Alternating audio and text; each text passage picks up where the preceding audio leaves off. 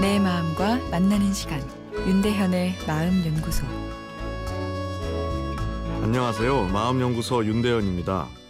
오늘은 과도한 부끄러움에서 벗어나는 방법, 미움받을 용기란 내용으로 말씀드리겠습니다. 어제 부끄러움이란 감정 반응은 정상적인 현상이고 이타적인 행동의 동기가 되는 등 긍정적인 면도 있다고 말씀드렸습니다. 아, 그러나 과도한 부끄러움은 사회 공포증에 이르게 돼서 내 생활을 매우 불편하게 만들 수도 있습니다. 과도한 부끄러움에서 벗어나려면 타인의 시선에서 자유로워져야 하는데 아, 이것이 쉬운 일은 아닙니다. 타인의 시선에서 자유로워진다는 것은 비교나 경쟁 같은 데서 자유로워져야 한다는 것인데 비교나 경쟁은 생존을 위한 본능이기 때문입니다.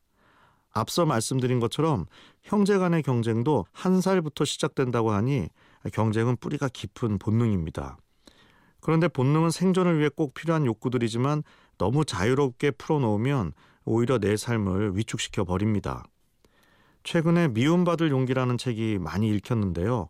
책에 이런 내용이 있습니다. 경쟁이나 승패를 의식하면 필연적으로 생기는 것이 열등감이다. 늘 자신과 타인을 비교하고 이 사람에게는 이겼어, 저 사람에게는 졌어라는 생각을 하기 때문이다. 하지만 일단 경쟁에서 해방되면 질지도 모른다는 공포에서 해방되고 다른 사람의 행복을 진심으로 축복할 수 있게 된다.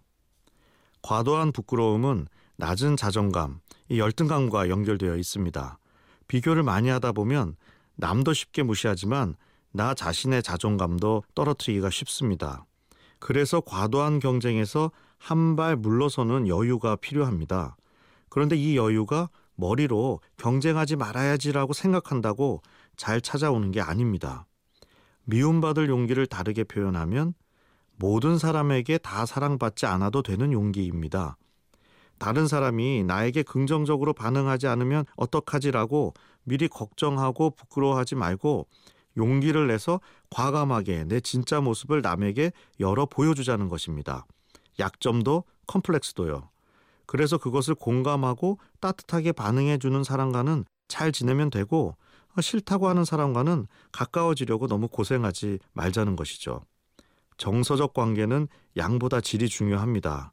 그럴듯하게 만든 내 모습에 호감을 주는 100명보다는 용기 있게 내보인 진짜 모습에 따뜻하게 반응해주는 한 명이 내 자존감을 더 튼튼하게 해줄 수 있습니다.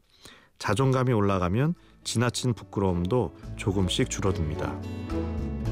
윤대현의 마음연구소 지금까지 정신건강의학과 전문의 윤대현 교수였습니다.